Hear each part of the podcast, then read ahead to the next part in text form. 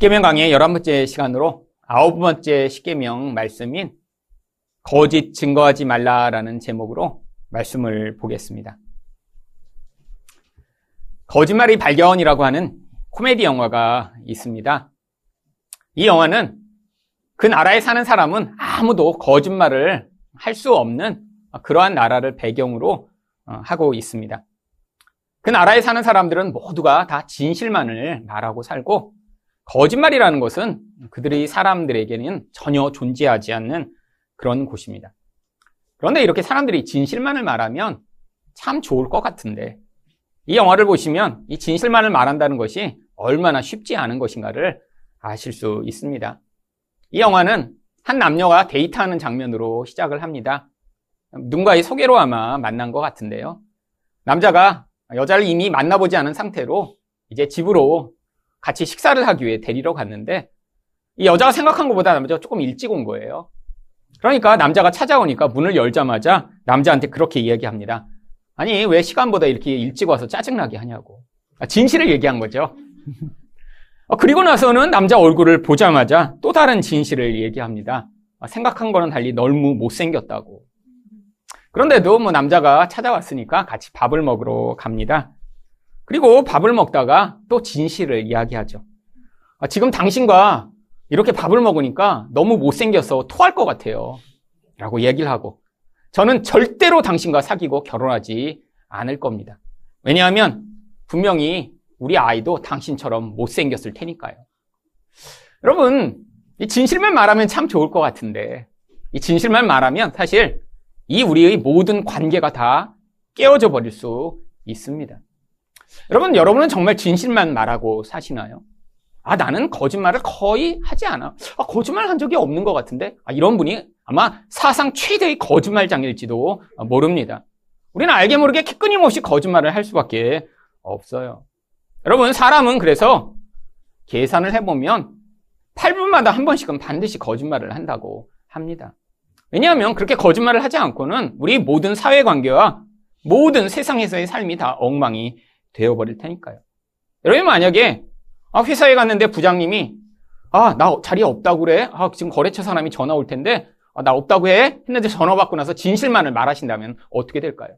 아, 지금 부장님 자리에 계신데요. 자리에 없다고 말하라고 아, 저한테 하셨는데 지금 계시긴 해요. 라고 진실을 말하신다면 아마 여러분은 더 이상 회사 생활을 하실 수 없겠죠. 사실 우리는 거짓말이라고 인지하지 못하지만 끊임없이 거짓말을 하고 있습니다. 사실 사회적 관습과 예절을 위해 거짓말을 하는 경우 얼마나 많나요? 아니 별로 좋지 않은 모임에 초대를 받아서 갔다가 아, 너무 지겨웠어요. 그런데 끝나고 나서 보통 어떻게 얘기하시나요? 아, 모임이 왜 이래요? 아, 너무너무 지겨워. 라고 얘기하신 경우는 아마 없을 것입니다. 아, 너무 즐거웠어요. 다음에도 또 초대해 주세요. 라고 거짓말을 하시겠죠. 여러분, 다른 사람에게 여러분 늘 진실만 얘기하시나요? 아마 여러분 그러면 모든 친구 관계가 다 깨질걸요? 아, 친구가, 어머, 나 요즘 살 좀 붙은 것 같아. 그랬는데, 아, 맞아, 맞아. 너 진짜 돼지 됐어. 라고 진실을 얘기하시면 아마 관계 굉장히 안 좋겠죠. 아니, 조금 살이 붙은 것 같아도, 아, 네가 뭘 살쪘다고 그래. 아, 너 정도면 표준이야, 표준. 이런 것뿐 아닙니다. 자기 잘못을 피하고자 또 회피적으로 거짓말하는 경우 얼마나 많나요? 아니, 누가 부탁한 일 하지 않아 놓고도, 아, 이제 다 됐어요? 그러면, 아, 지금 컴퓨터가 고장나서, 아, 지금 이게 지금 작동을 안 하네요. 근데 실제 시작도 안 했어요. 근데 재촉 받고서야, 그제서야 이제 거짓말로 둘러대고 하려는 우리 태도요. 결국 우리는 끊임없이 다른 사람과의 관계를 위해 진실을 이야기하지 않을 때 얼마나 많이 있나요? 여러분, 교회에서도 여러분 정말 진실만을 얘기하시나요? 그러면? 여러분, 아마 진실만 우리가 여기서 얘기했으면 아마 이곳에 아무도 남지 않았을 것입니다. 보자마자 미운 사람, 아, 너무 미워서 그냥 왜 이렇게 왔냐고. 라고 우리 안 얘기하잖아요. 여러분, 뭔가 불편해도 다 참습니다. 특히 교회에서는요. 물론, 기도하다가 많이 얘기하시겠죠? 네, 그러니까 우리가 서로 교회도 다니고 있는 것이죠. 여러분, 그러면 성경이 이렇게 거짓말에 대해 이야기하는 것은 무엇을 이야기하는 것일까요? 여러분, 성경은 도덕적으로 우리에게 너 거짓말하지 않는 그런 정직한 사람 되라는 그런 이야기 하고 있는 것 아닙니다. 여러분, 옛날에 사람들은 그렇게 생각하는 사람들이 많이 있었어요. 그래서 어떤 경우에도 거짓말 하면 안 된다. 그럼 제가 들었던 가장 충격적 이야기는 6.25 때 있었던 일입니다. 어느 교회 다니는 권사님이 아, 이 거짓말하면 큰일 난다는 얘기를 들었는데 남편이 어느 학교 교장 선생님이셨대요. 근데 공산당이 쳐내려와서 다 잡아다 줄을 세운 다음에 직업을 물어본 거예요. 근데 당시에 교육자, 뭐 공무원, 경찰 이런 가족들은 엄청나게 피해를 당하고 그 사람들은 죽임을 당하는 일들이 흔했죠.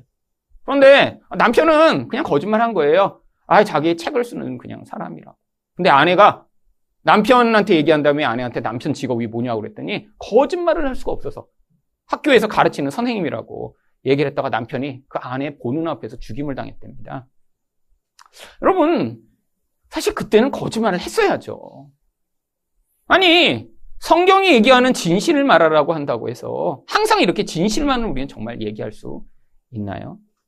여러분, 성경에도 거짓말이 아주 자주 등장합니다. 여러분, 그런데 성경이 그런 거짓말을 했다고 그 사람들을 거짓말쟁이라고 이야기를 하지 않아요. 여러분, 성경은 인간적이 생각하는 그런 윤리적 수준에서 써진 책이 아닙니다. 왜냐하면 이 윤리라고 하는 것은 시대와 상황에 따라 계속해서 인간의 사회적 편리와 이익을 위해 변질되고 바뀌기 때문이죠. 아니, 한 시대에는 통용되던 윤리적 기준이 다른 시대에는 전혀 맞지 않는 경우도 많이 있습니다. 여러분, 1900년대 초까지 파푸아 뉴기니라는 지역에 가면 어느 부족은 자기 부모님이 나이가 들고 병이 들면 돌아가시기 전에 그 부모님을 죽인 다음에 온 가족이 둘러앉아서 그 부모님을 먹었습니다. 그 지역에 인류학자들이 가서 연구를 했는데 충격적인 거예요.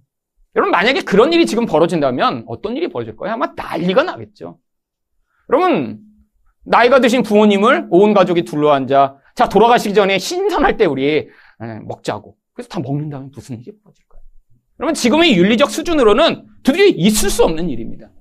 근데 그들 입장에서는 그렇게 부모님을 먹지 않는 게 더 이상한 일이에요. 여러분, 왠지 아세요? 여러분, 그렇게 파푸아 뉴기니 같은 그런 곳에서 사람이 죽으면 어떻게 될까요? 땅에 묻으면 다 벌레가 먹어버리거나 아니면 짐승이 다 파먹게 됩니다. 그래서 그들은 벌레들이 우리 부모님을 먹느니 우리가 다 먹어서 부모님이 그 시신이 조금도 훼손되지 않도록 우리가 다 부모님을 먹는다라는 마음으로 공경하기 위해 시체를 먹은 거예요. 그래서 그들의 입장에서는 그 일이 효도한 것입니다. 여러분, 인간의 윤리라는 게 이렇게 바뀌는 거예요. 한 시대에는 받아들일 수 있는 일이 한 시대에는 전혀 불가능한 일. 아니, 한 시대에는 어떠한 기준으로 사람을 판단하는 게 더 이상 그렇게 판단하지 않는 거예요. 여러분, 성경에도 그런 부분이 얼마나 많이 있나요? 여러분, 구약의 관점으로 보면 사실은 당시에는 일부 다처제였습니다. 물론, 하나님이 만드신 원리는 일부 일처제죠. 하지만 인간의 욕심과 상황 때문에 이 일부 다처제가 허용됐죠. 물론 많은 그 나쁜 결과들이 나타났지만 성경이 그런 일부 다처한 그런 상황을 놓고 비난을 하나요? 아닙니다. 여러분, 인간의 이 윤리적 수준을 성경이 결정지어 사회적으로 사람들이 도덕적인 수준으로 살아가도록 성경이 기록된 게 아니에요. 인간이 만들어내는 이 모든 결과, 심지어는 거짓말까지도 결국엔 내면에서 만들어내는 죄악이 만들어내는 결과인데, 여러분, 성경은 그런 수준이 아니라 영적인 수준에서 인간을 평가하며 이 윤리 수준을 뛰어넘는 하나님의 법을 우리에게 가르치고자 하는 것이죠. 여러분 성경에 등장하는 대표적인 거짓말이 무엇인가요? 바로 애굽에 이스라엘 백성들이 잡혀 있을 때 이제 바로가 태어나는 모든 남자아이들을 죽이라고 명령을 합니다. 그런데 그때 산파들이 이 아이들을 죽이지 않고 바로에게 거짓말을 합니다. 출애굽기 1장 19절입니다. 산파가 바로에게 대답하되 히브리 여인은 애굽 여인과 같지 아니하고 건장하여 산파가 그들에게 이르기 전에 해산하였더이다. 여러분, 거짓말이죠. 아니, 어떤 여자들이 산파 도움 없이 그냥 애들을 이렇게 다 쑥쑥 낳나요? 뭐 애 낳는 게 그렇게 쉬운 건가요? 아니에요. 얼마나 고통스러운 과정이고, 분명히 산파가 도왔을 텐데, 근데 산파들이 다 거짓말을 하고 있는 것이죠. 여러분, 성경은 이 산파들이 이렇게 거짓말한 것에 대해 아무런 평가를 하고 있지 않습니다. 여러분, 또 다른 거짓말이 있어요. 바로 라합의 거짓말입니다. 이스라엘 백성들이 여리고에 정탐을 하러 갔는데 아마 라합은 성경 이야기에는 창기라고 하는 그 직업은 아마 여인숙을 운영하던 그런 여인이었던 것 같습니다. 외부에서 나그네가 오면 밥도 주고 또 외로운 사람에게 이렇게 몸도 주는 그래서 돈을 버는 그런 여자였죠. 외부에서 이렇게 여리고로 들어가자마자 여인숙을 찾아간 거예요. 거기서 라합을 만난 것입니다. 근데 지금 이 여리고 사람들은 이미 이스라엘 백성들이 자기들을 침공할 것이라는 것을 다 알고 있어요. 엄청난 경계 상태에 있습니다. 외부에서 두 명이 들어온 거를 이들이 알게 되자 찾기 시작합니다. 그때 이 라합이 어떻게 거짓말을 하나요? 여호수아 2장 4절과 5절입니다. 그 여인이 그 두 사람을 이미 숨긴지라 이르되 과연 그 사람들이 내게 왔으나 그들이 어디에서 왔는지 나는 알지 못하였고 그 사람들이 어두워 성문을 닫을 때쯤 되어 나갔으니 어디로 갔는지 내가 알지 못하나 급히 따라가라. 그리하면 그들을 따라잡으리라. 여러분, 아, 이것을 보고 우리가, 아, 이라 거짓말했네? 라고 생각할 수 있나요?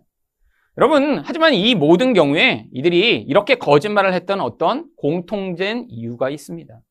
바로 이들은 인간들이 흔히 하는 그 거짓말의 이유인 다른 사람들에게 내가 이렇게 어떠한 거짓말을 하지 않고는 어떤 문제를 당하고 또한 비난을 당하고 또한 나쁜 일이 생길까봐 두려워서 하는 그런 종류의 거짓말이 아니었다는 것이죠.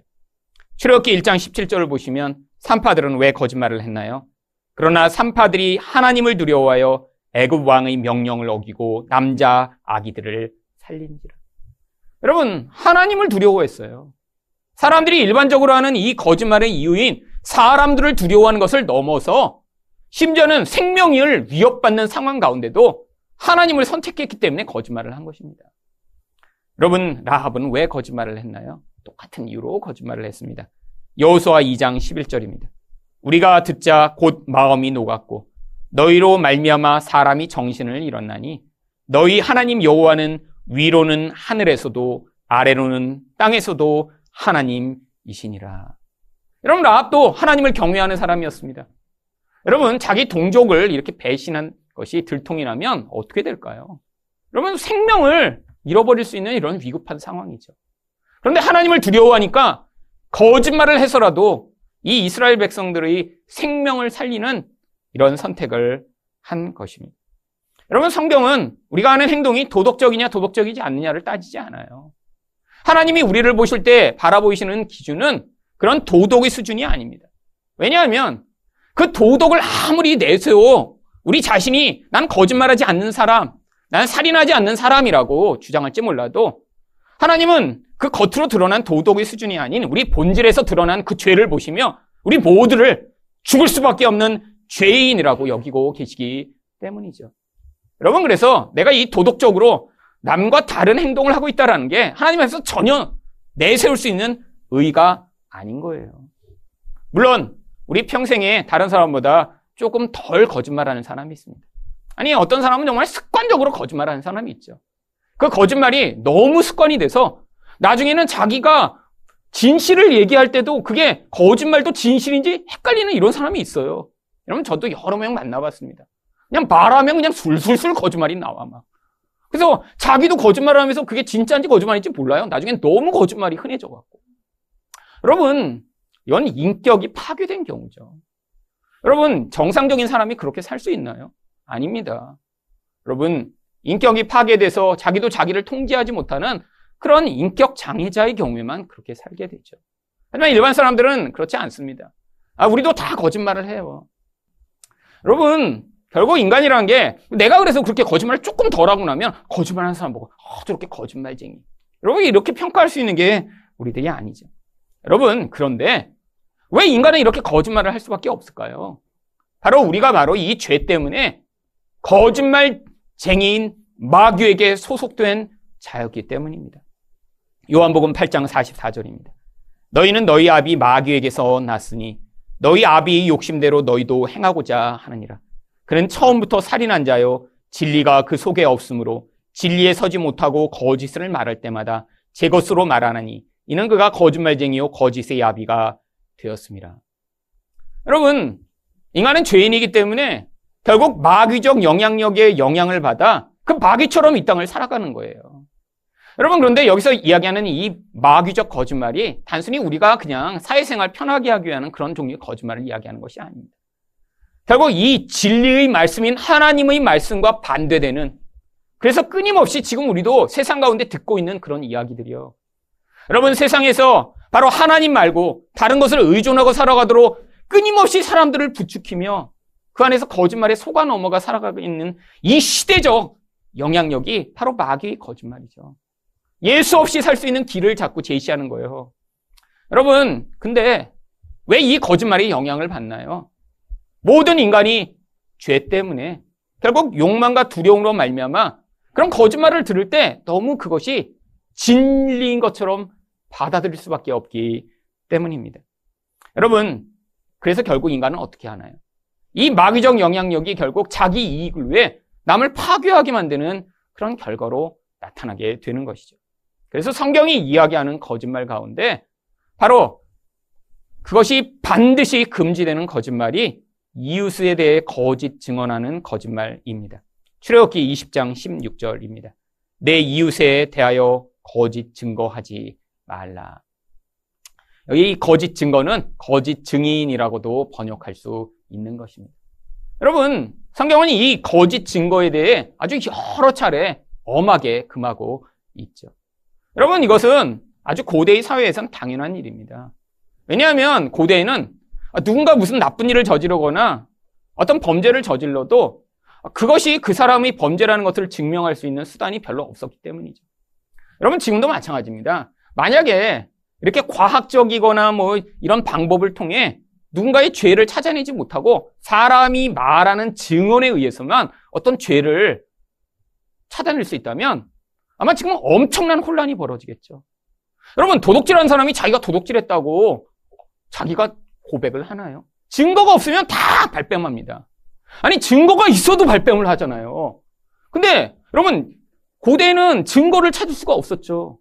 아니, 누가 살인했는데 거기 지문을 찾을 수가 있나요? 아니, CCTV가 있나요? 여러분, 지금도 아마 이렇게 CCTV나 블랙박스가 없으면 엄청나게 많은 범죄가 이렇게 범인을 찾아낼지 못하겠죠.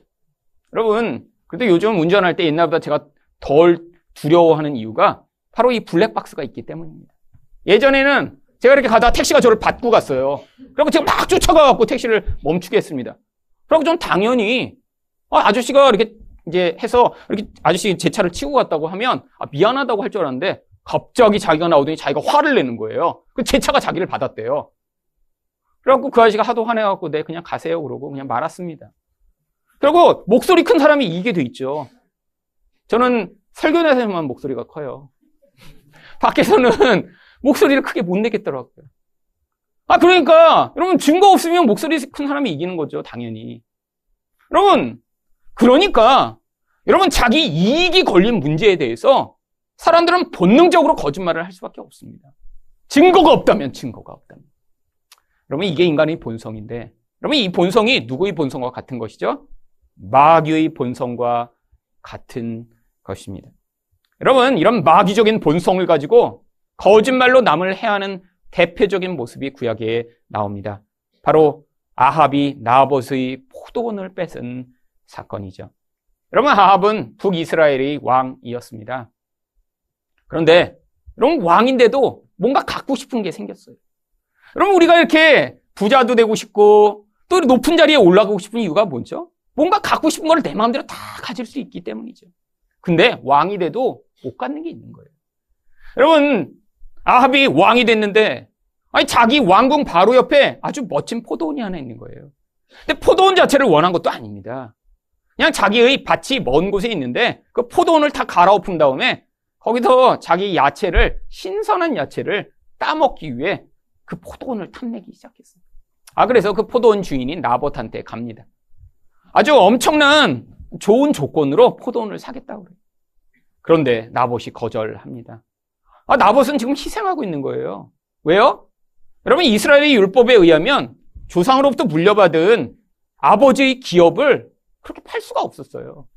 아니, 그걸 팔기만 하면 재산이 더 많이 생기는데 하나님의 율법을 지키고자 나봇은 거절을 했습니다. 그때 아합이 어떻게 반응하나요? 열왕기상 21장 4절입니다. 아합이 근심하고 답답하여 왕궁으로 돌아와 침상에 누워 얼굴을 돌리고 식사를 아니하니.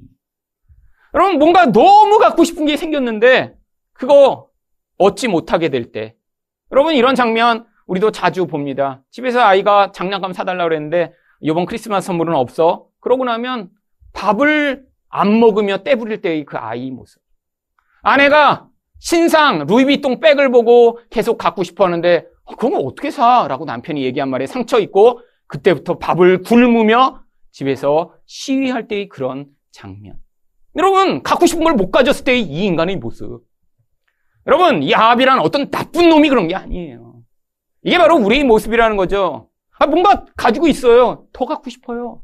근데 그게 좌절되고 나면 인간은 어떻게 합니까? 속에서부터 그 분노와 그 욕망의 좌절이 인간을 이런 식으로 만들게 하는 거죠.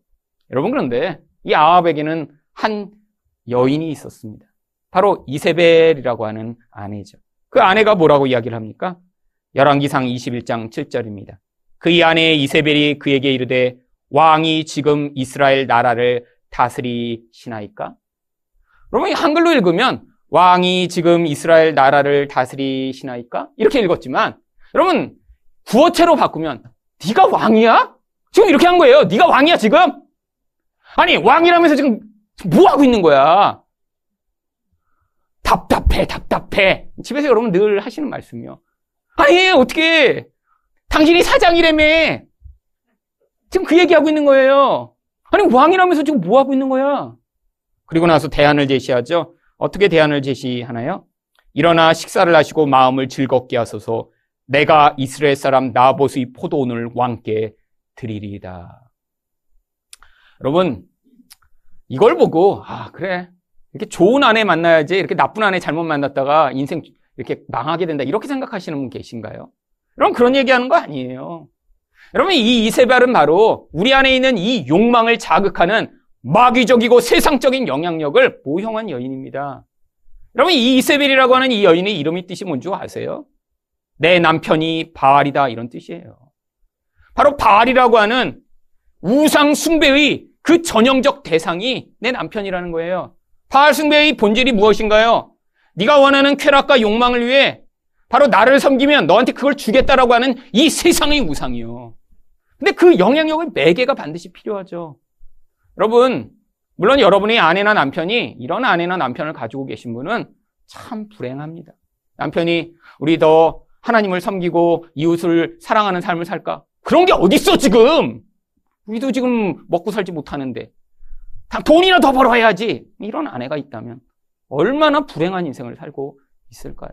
여러분, 근데 아내나 남편이 이런 이세벨과 같은 사람이기보단 바로 우리 이 욕망을 자극하는 이 세상의 영향력이 지금 끊임없이 우리에게 이렇게 영향력을 미치고 있죠. 여러분이 주일에 와서 말씀을 듣고는 아 그래 더 희생하고 사랑하는 삶을 살아야지. 그리고 와서 저녁에 테레비를 딱 키니까 야 저 크루즈 이렇게 1년 타는데 뭐 1억 5천만 원이네. 그러고 나면 와, 나도 크루즈를 타고 쫙 한 1년쯤 세상을 한번 떠돌면 좋겠다. 배멀미 아마 심하게 하실 거예요. 그렇게 1년쯤 크루즈 타면. 여러분 세상으로부터 끊임없이 이세벨이 우리를 유혹합니다. 이미 하나님이 주신 하나님의 복과 은혜에 만족하지 못하게 만들고 더 가져야 되고, 더 많이 누려야 되고, 나만을 위해 살아야 더 행복할 것처럼 우리를 유혹하는 바로 이 세상의 영향력이요. 여러분, 그 영향력을 이제는 이야기만 하지 않고 이세벨이 구체적으로 행동하기 시작합니다. 열왕기상 21장 8절에서 10절입니다.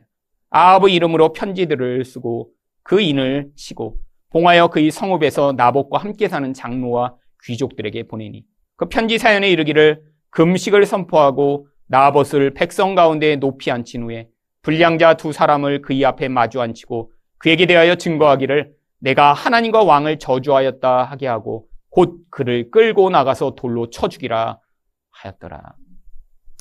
여러분 포도원 뺏기 위해 하나님의 진리를 순종하고 있는 이 나봇을 거짓 증인을 세워 죽이는 이 악한 여러분 근데 이 사람들은 또 뭔가요? 이 권력의 힘 앞에 두려워 떨며 그 거짓말로 한 사람쯤 죽이고자 하는 이 세상의 세력이에요. 여러분 이렇게 해서 얻어진 그 포도원을 아합이 어떻게 합니까? 열왕기상 21장 16절입니다. 아합은 나봇이 죽었다 함을 듣고 곧 일어나 이스라엘 사람 나봇의 포도원을 차지하러 그리로 내려갔더라. 가끔씩 이 한글 성경을 읽으면 원문에는 그 포도원을 얻기 위해라고 되는데 번역을 잘 하신 것 같아요. 차지하러. 나쁜 놈. 이렇게 이제 뉘앙스가 담겨 있는 이런 표현. 여러분, 아니 지금 빤한 거죠. 하나님이 기업을 팔지 않겠다고 했는데 이세벨이 어떻게 그 포도원을 자기에게 줄지 너무나 빤한데 그 죽음을 통해 얻어진 그 포도원을 얻기 위해 그곳에 내려가는 이 아합의 모습이라니.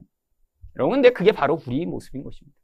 여러분, 이 아합이 성경이 아주 나쁜 놈으로 죽어 마땅한 놈이라고 이야기하나요? 아니에요. 아합이 가끔씩은 하나님 앞에 겸손하여 금식도 하고요. 회개도 합니다. 그럼 하나님이 심판을 내리시려고 했다가 심판을 유예하시기도 해요.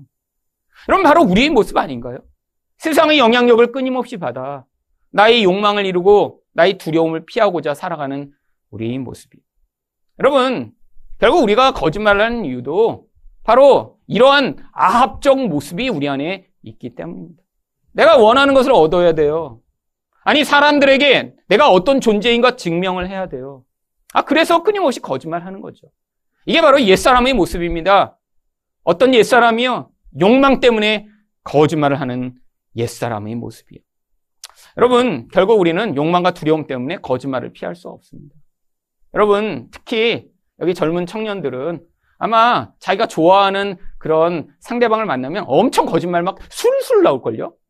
왜요? 잘 보이려고요. 그렇잖아요. 여러분, 그게 인간의 본질입니다. 어떤 사람에게 나 자신을 더 멋지게 보이고자. 아, 집에서는 맨날 12시까지 그냥 잠자고 게임만 하더라도 아, 그렇게 멋진 사람 앞에 딱 나타나면 굉장히 멋있느냐? 아, 자기를 과장하는 우리의 모습이. 또 언제 거짓말을 하나요? 사람들에게 내 진짜 모습을 들킬까봐 두려워 거짓말을 하죠. 여러분, 그래서 우리는 끊임없이 이 욕망과 두려움이라는 죄가 만든 결과로 거짓말을 할 수밖에 없습니다. 여러분, 그럼 가까운 사이에는 거짓말을 안 하나요? 가까운 사이에도 끊임없이 거짓말을 하죠. 여러분, 한국 사람들에게 물어봤어요. 남편들이 가장 많이 하는 거짓말이 무엇인가? 그랬더니 남편들이 가장 많이 한국 사람들이 하는 거짓말이 일찍 들어갈게 라는 거짓말을 가장 많이 한다고 하더라고요. 얼마나 늦게 들어오는지. 여러분 두 번째 거짓말이 여러분도 대충 눈치채시겠죠? 술, 담배 끊을게. 이게 이제 세상 사람들이고요. 그 다음에 아마 교회 다니신 분들은 살 뺄 거야. 이거 아마 여러 번 하셨을 거예요. 이런 거짓말 끊임없이 한답니다. 저도 합니다. 네. 이런 거짓말 하죠. 음, 살 빼, 아, 다음에 나꼭뺄 거야, 다음에. 여러분, 근데 여자들은 안 하나요, 그러면요? 여자들이 가장 많이 하는 거짓말, 넘버 원. 이거 싸게 샀어. 이 거짓말 제일 많이 한대요. 이거 싸게 샀어. 가격을 모르게 한 다음에, 어머, 이거 새로 생겼네, 이거 얼마야? 그때, 아, 이거 싸게 샀어. 뭐 하는 거예요? 자기 욕망은 비싼 거 많이 갖고 싶었는데, 그 들키면 남편이, 아니, 그냥 또 이거 그렇게 비싼 거 샀어. 그렇게 할까봐, 비난받을까봐 거짓말 하는 거죠. 여러분, 근데 두 번째 거짓말이 더 무섭습니다. 여러분, 한국 여자들이 가장 많이 하는 두 번째 거짓말은 화 안 낼게 솔직하게 말해. 그럼 이 거짓말에 속아 진실을 얘기했다가 복면을 당한 남편들이 엄청나게 많습니다. 여러분, 아, 진짜를 얘기하라고 그래서 얘기했더니, 화 안 낸다 그래서 얘기했더니, 화내고 힘들게 하는 그런 경우. 여러분, 그럼 가족 사이에도 거짓말하고, 밖에서는 더 많이 하고, 우리들 다 거짓말장이 아닌가요? 여러분, 근데 진짜 무서운 게 뭔지 아세요? 사람 사이에만 거짓말하는 게 아니에요. 인간은 결국 하나님도 속이고 결국에는 하나님도 죽이려고 하는 게이 인간의 모습이죠. 여러분 예수님이 십자가에 달려 돌아가실 때 그냥 죽일 수 없으니까 어떻게 예수님을 죽였나요? 거짓 증거를 통해 예수님을 죽였습니다. 마태복음 26장 59절과 61절입니다. 대제사장들과 온 공회가 예수를 죽이려고 그를 칠 거짓 증거를 찾으며 거짓 증인이 많이 왔으나 얻지 못하더니 후에 두 사람이 와서 이르되 이 사람의 말이 내가 하나님의 성전을 헐고 사흘 동안에 지을 수 있다 하더라. 여러분 이런 거짓 증거를 통해 예수님을 죽였어요. 여러분 예수님이 거짓말 하신 것인가요? 아니에요. 성경이 써놨잖아요. 그 성전이 바로 예수님이 몸이라고요. 예수님이 몸이 이렇게 죽임을 당하신 후에 사흘 후에 다시 살아나실 것을 이야기한 것이라고요. 이 말을 거짓말로 고소한 뒤에 예수님을 죽인 것입니다. 여러분 이 말씀을 보시며 아, 이 나쁜 놈들. 아니, 예수님은 어떻게 이렇게 죽일 수 있어? 라고 생각하셨나요? 여러분 그렇게 생각하셨으면 여러분은 예수님과 아무 관련이 없는 거예요. 예수님은 바로 여러분의 죄를 위해 죽으셨습니다. 어떤 죄요? 욕망과 두려움으로 말미암아 다른 사람들에게도 거짓말을 하지만 결국 이 하나님에게도 끊임없이 거짓말하며 모든 관계가 깨어진 채로 살아갈 수밖에 없는 이 인간의 모습이 성경에 바로 이런 이야기들로 나오고 있는 거예요. 여러분 결국 이웃과 하나님과의 관계가 파괴된 이 거짓말장이들의 결국이 무엇인가요?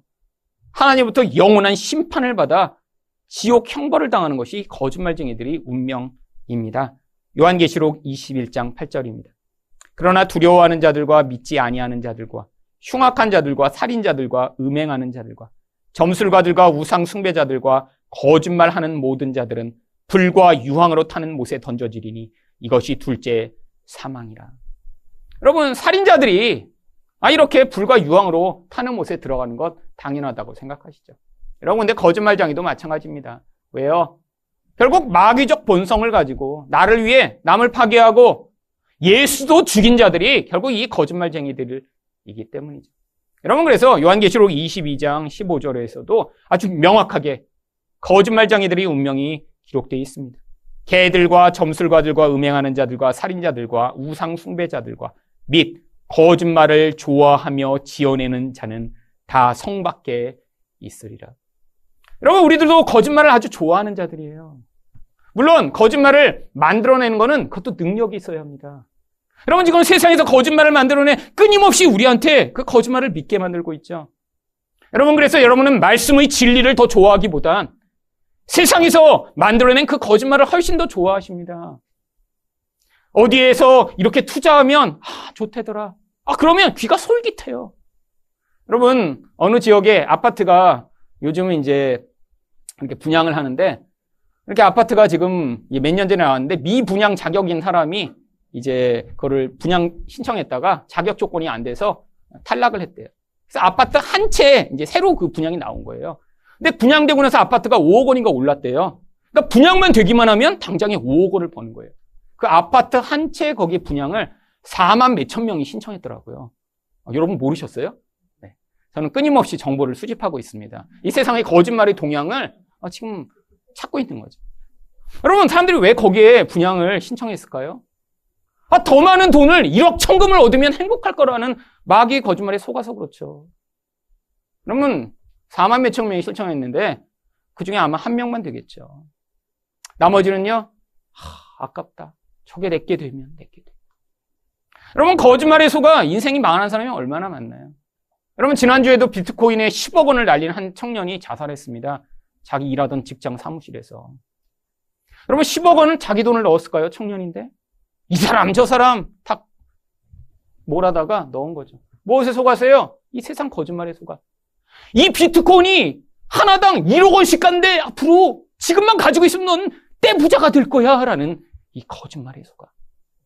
요즘 비트코인이 다시 오르고 있습니다. 아셨어요? 300만 원까지 떨어졌다가 800만 원까지 올랐대. 또 다시 그래서 막 돈이 지금 몰려가고 있습니다. 또 떨어질 거예요. 곧 있으면.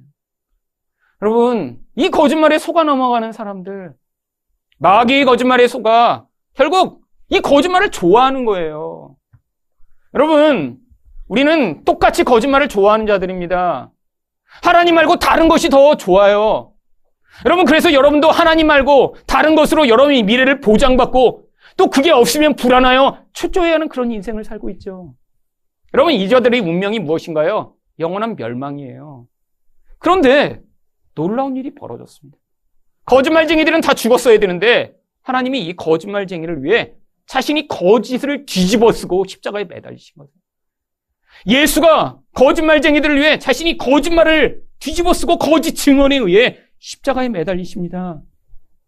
여러분 그 결과로 우리가 죽었어야 할 그 형벌을 예수님이 받으시고 예수에게 주어진 그 놀라운 하나님의 의가 우리에게 전가되게 된 것이죠.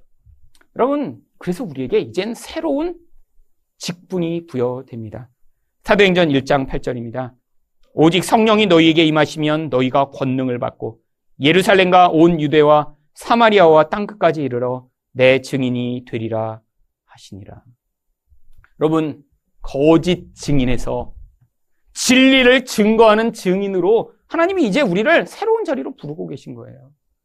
여러분, 예전에는 나의 이길 위해 얼마든지 거짓말할 수 있었습니다. 그런데 예수의 증인이 된다는 것은 무엇인가요? 여러분, 나를 희생하여 다른 사람을 살려내는 게 예수의 증인이 해야 될 일이에요. 여러분이 나의 욕심을 취하면 어떻게 예수의 증인 될 수 있겠어요? 불가능합니다. 아니, 옆집에 사는 사람 만나서 늘 그 사람 어떻게 등쳐먹을까 생각하는 사람이 나중에 잘 등쳐먹고 거의 살아남을 정도로만 그 사람은 등쳐먹은 다음에 가서 아, 예수 믿어. 예수 믿으면 나처럼 이렇게 잘 돼. 이 예수가 전파될까요? 여러분, 세상 사람들에게서 예수 믿는 사람이 이기성 때문에 상처받는 거예요. 예수는 좋은데 예수 믿는 사람 너무 이기적이라고. 여러분, 예수 믿는다는 건요. 이 자기 이기성을 내려놓는 자리에 서는 것입니다. 왜요? 이제는 내가 그 마귀의 거짓말에 속아 그 마귀가 나에게 가르치고 그것이 있으면 좋다라고 한 그것 없어도 된다라는 참된 믿음을 수여받았기 때문에 나의 것을 내놓으며 다른 사람을 살리며 다른 사람에게 생명을 전파하는 자리로 하나님이 우리를 불러가고 계신 것이죠. 나의 욕망을 위한 인생으로부터 다른 사람을 살려내는 인생으로 하나님이 우리를 초대하고 계신 것입니다. 여러분, 예수를 증거한다는 거, 그래서 우리 삶을 통해, 우리 입술을 통해 그 예수를 증언하는 거예요. 입만 열면 거짓말만 하던 그런 인생. 입만 열면 늘 건강식품 그냥, 그냥 3시간은 건강식품 얘기할 수 있는 그런 사람으로부터. 아니, 입만 열면 막 그냥 어디 투자하면 돈 번다는 얘기하던 그런 사람으로부터. 이제는 입만 열면 예수 이야기하는 사람 되는 것이 바로 우리를 이 증인으로 부르신 예수 그리스도의 은혜에 우리가 반응하는 것입니다. 여러분, 우리는 본질상 거짓말을 좋아하며 거짓을 말할 수밖에 없는 자들입니다. 이 예수의 은혜로 우리가 성령의 능력을 더입어 예수 증거하는 삶을 살기를 여러분 열망하실 때 하나님이 여러분의 인생을 통해 이 진리를 증언하는 놀라운 능력을 더하셔서 여러분이 모두 바로 이 진리를 증언하는 증인으로서의 삶을 충실하게 감당하시기를 예수 이름으로 축원드립니다.